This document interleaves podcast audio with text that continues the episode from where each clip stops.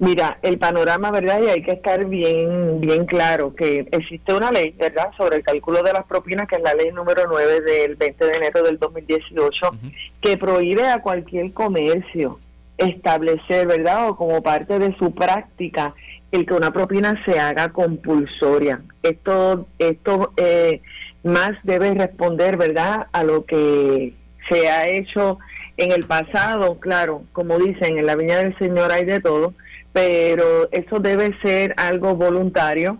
Eso no puede establecerse como una imposición de un cargo adicional por un servicio, ¿verdad?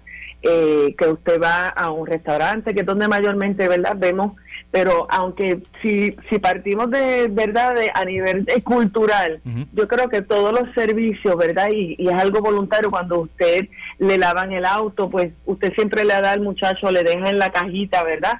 Eh, porque es un agrado. Pero una cosa es algo que sea agrado voluntario y muy diferente a una imposición.